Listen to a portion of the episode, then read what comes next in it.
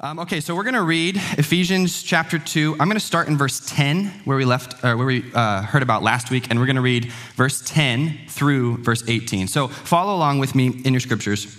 Ephesians chapter 2, verse 10. It says this For we are his workmanship, created in Christ Jesus for good works, which God prepared beforehand so that we would walk in them.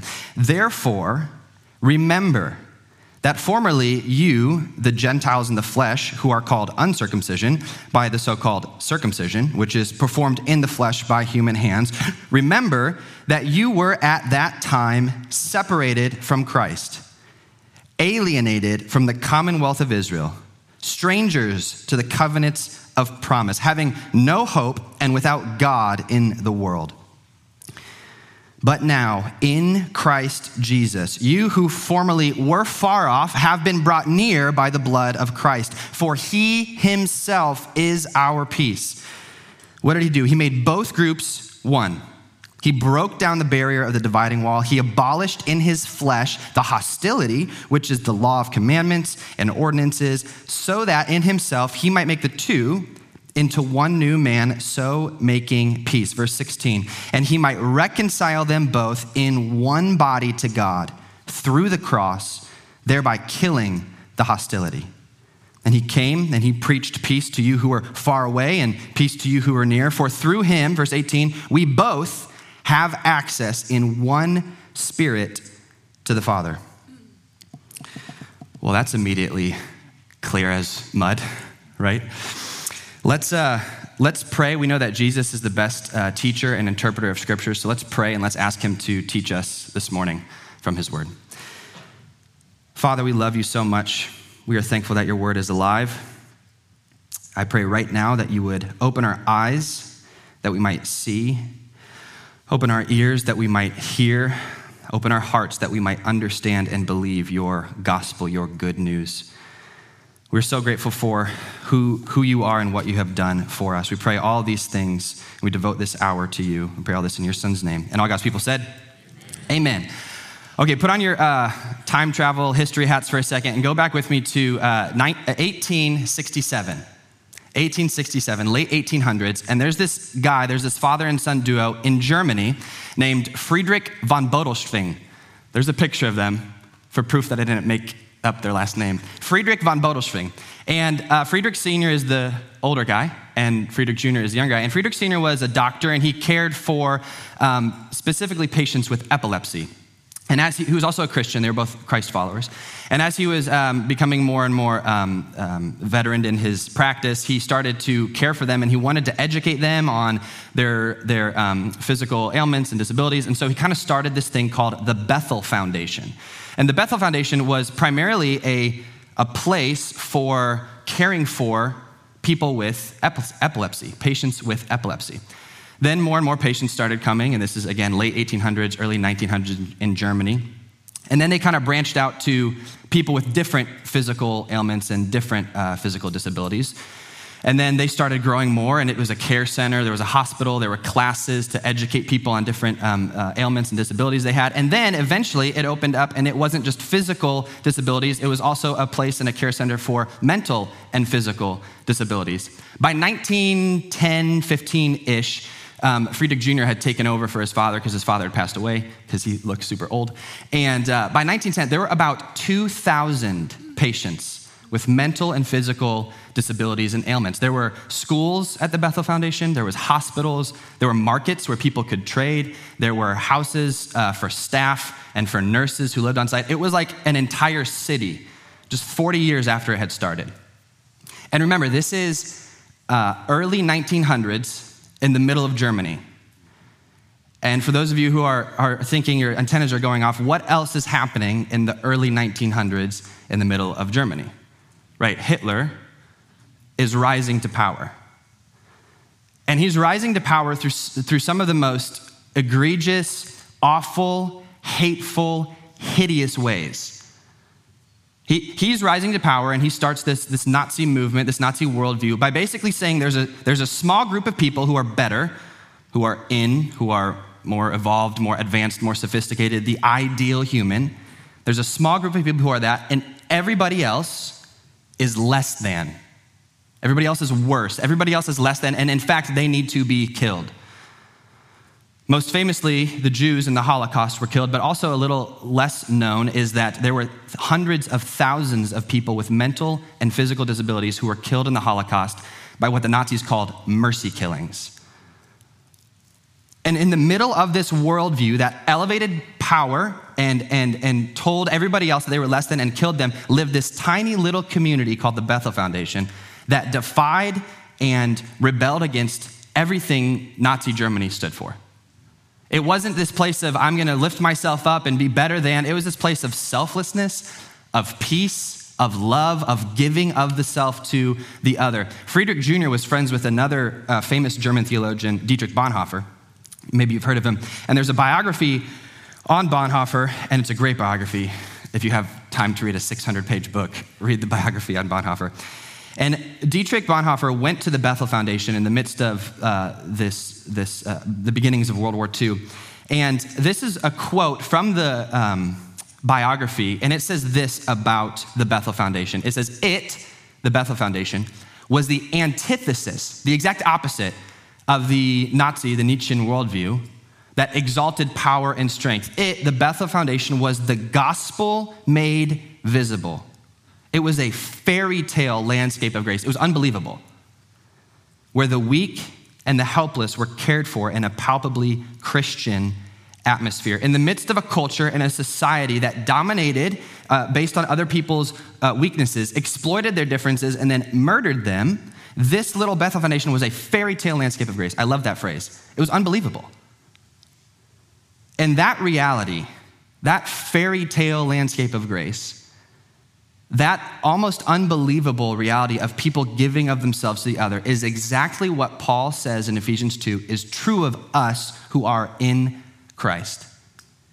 In Christ, there, there is no domination of the, of the other for the benefit of the self.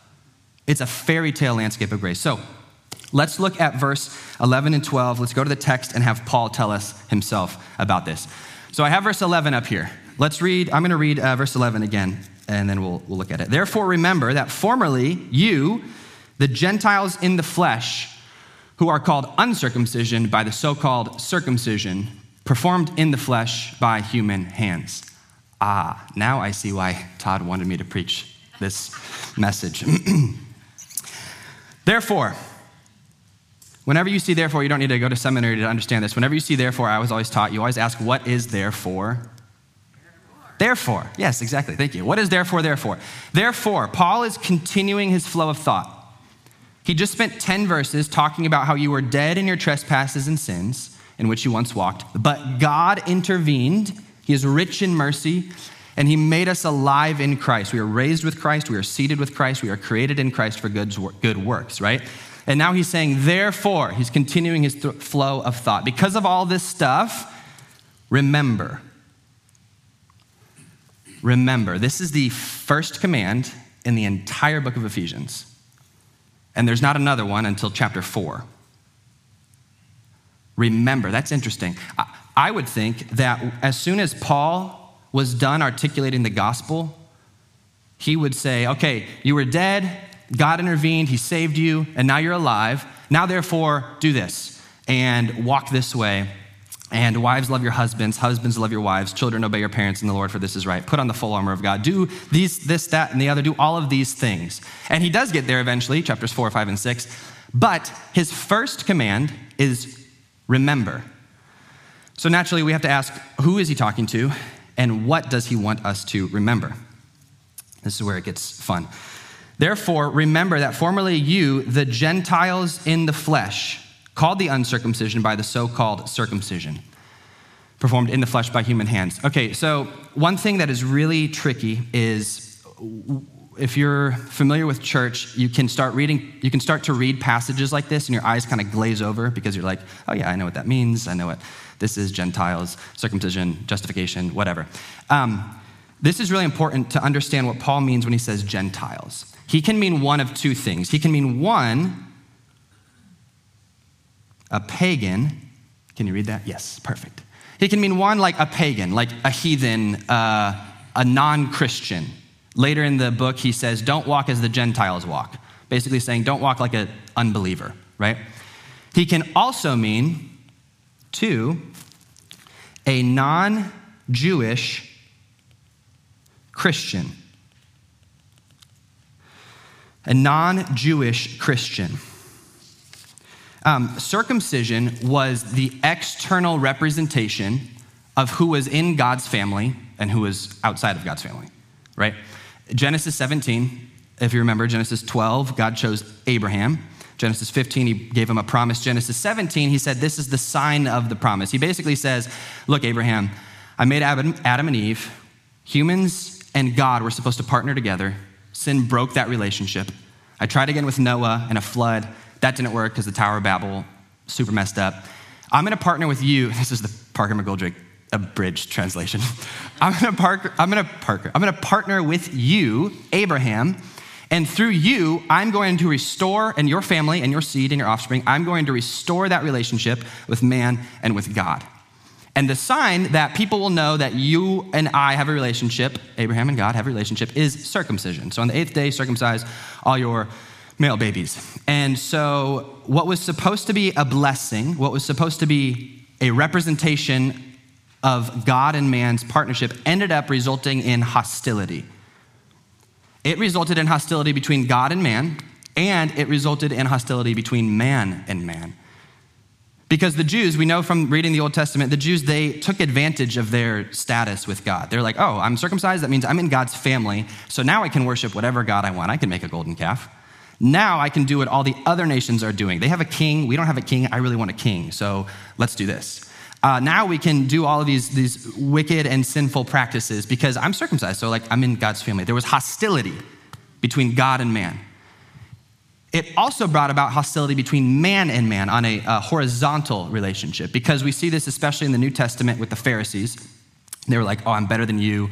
I'm great. I'm in, and you're out. They literally built walls that were extra walls outside the temple to say, if you're unclean or if you're not a Jew or if you're not circumcised, get out. They mocked, they elevated themselves to the detriment and to the um, um, destruction of others. So, Paul is talking to people who are now saying, okay, circumcision or uncircumcision, it doesn't matter because Jesus broke that barrier. So, the context of, of the church in Ephesus is that there are some Jews who are saying, okay, wait, Paul, so I, I was always taught growing up that if you're circumcised, you're in God's family, and if you're not, you're not. But now, my buddy who goes to school in Antioch or Rome or whatever, he's a pagan, he is not in, he's not Jewish, but he also claims to follow the same God. This is the struggle, the hostility between the two groups of people that Paul is addressing here. So, right now, he's addressing non Jewish Christians. Therefore, remember, first command, you, Gentiles in the flesh, who are called uncircumcision by the so called circumcision performed in the flesh by human hands. Side note, there's a, a quick jab to Jewish people who elevated their status because they were circumcised. Because if you read Deuteronomy, Isaiah, Ezekiel, you know that true circumcision is on the heart by the Spirit, not on the flesh by the human hands. So even though he's talking to Gentiles, he's, he's kind of taking a jab at people who, who said they were first tier Christians because they were circumcised. Verse 12 this is what we're supposed to remember. Remember that at that time you were separated from Christ. This Messiah, this promised seed of Abraham, you had nothing to do with. You were out. Remember that you were alienated from the commonwealth of Israel, the city of Israel. Israel and God had a special relationship. You had nothing to do with it. You were a foreigner, you were a stranger, you were outside.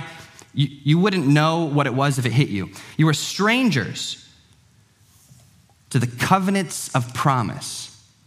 God promised Abraham hope, Isaac hope, Jacob hope, Moses hope, David hope. You were, were strangers to that. You had no idea what it was. You had no hope and were without God in the world. Paul wants us to remember that. The first command in the entire book is remember how you were separated from Christ, you were alienated from the commonwealth of Israel, you were strangers, you had no hope, you were without God. It's a bleak picture. I, uh, I recently got engaged, and thank you. thank you. You guys don't have to clap. Uh, I mean, if you want to, that's great. It, uh, anyway, I recently just got engaged, and having graduated from seminary a year ago, I was frantically figuring out a way how to pay for a ring. And after I had finally collected enough pop cans to deposit to Hy-Vee, you laugh, but it was, it was painfully real. Um, I, I started to go to jewelry stores and I started to ask. I would walk in and I would have no idea what I was doing, but I would go in there and I would say to the jeweler, I would kind of tell them the cut I was looking for, the price range I was, I was working with.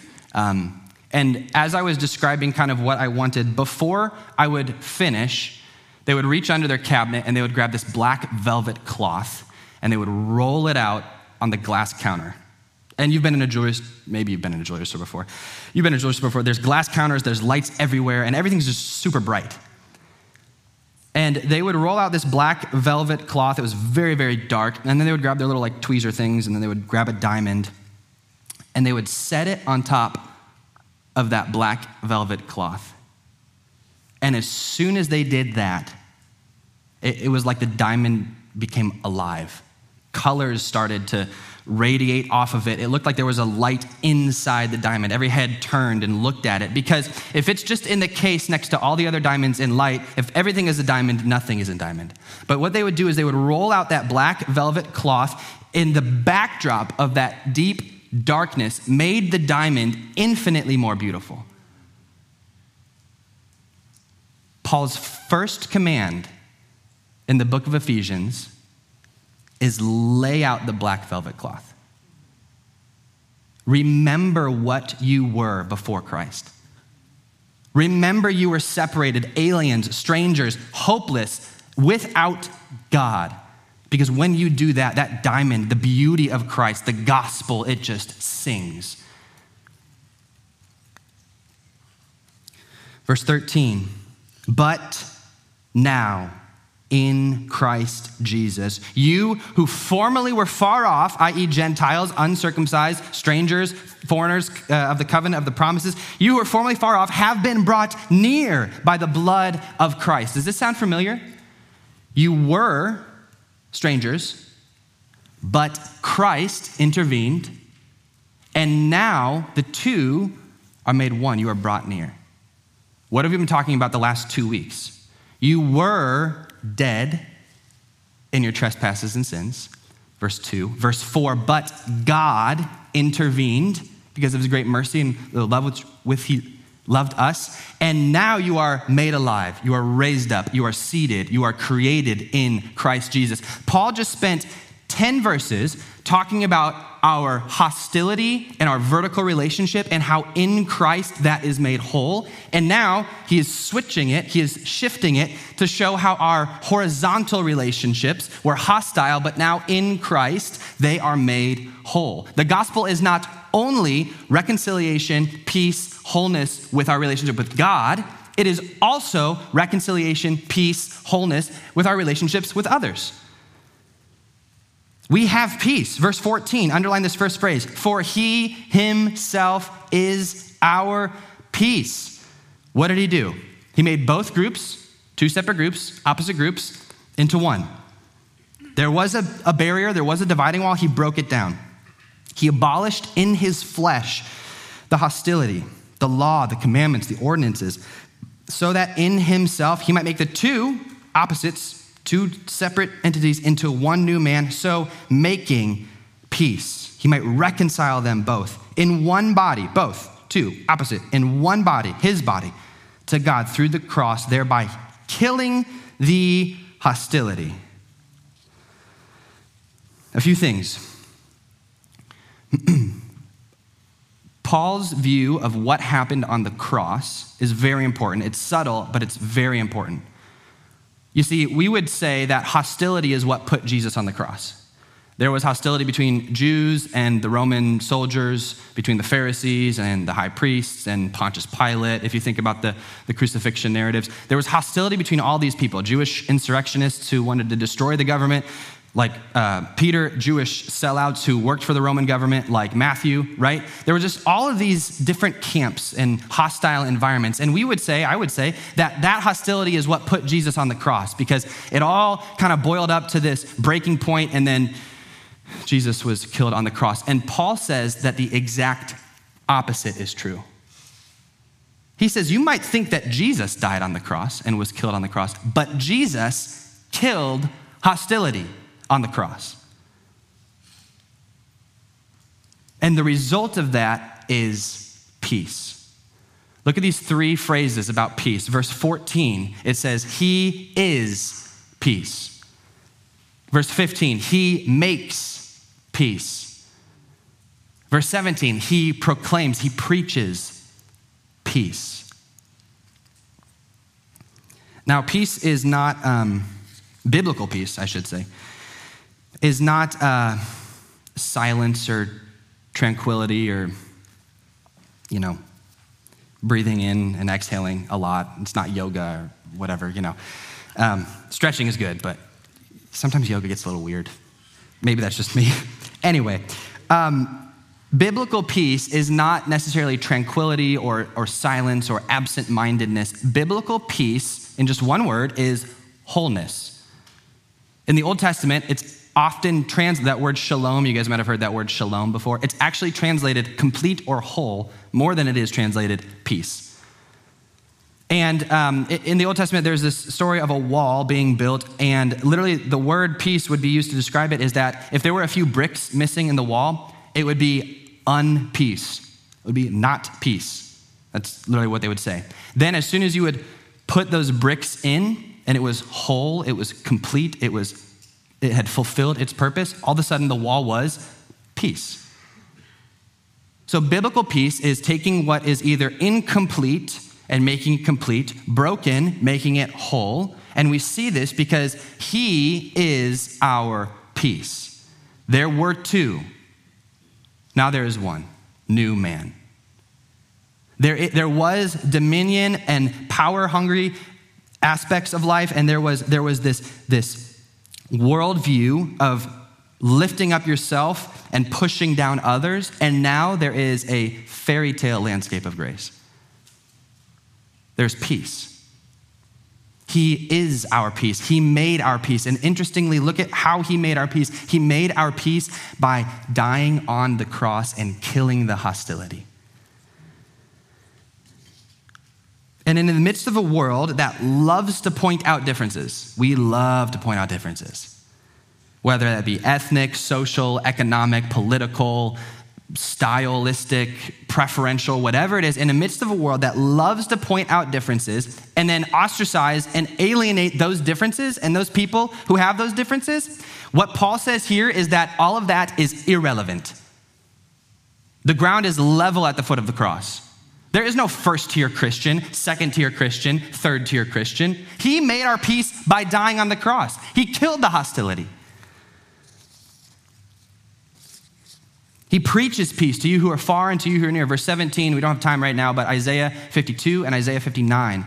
This verse is, is, is pulling the narratives from Isaiah 52 and 59 into that section. So if you have time this week, go read those. It's really good. Look at verse 18 with us. For through him, Paul sums it up. Through him, we both, both. What does both imply? Two. We both, the two groups, your horizontal relationships, are now together, have access in one spirit to the Father, your vertical relationship. We have this access to the Father through him.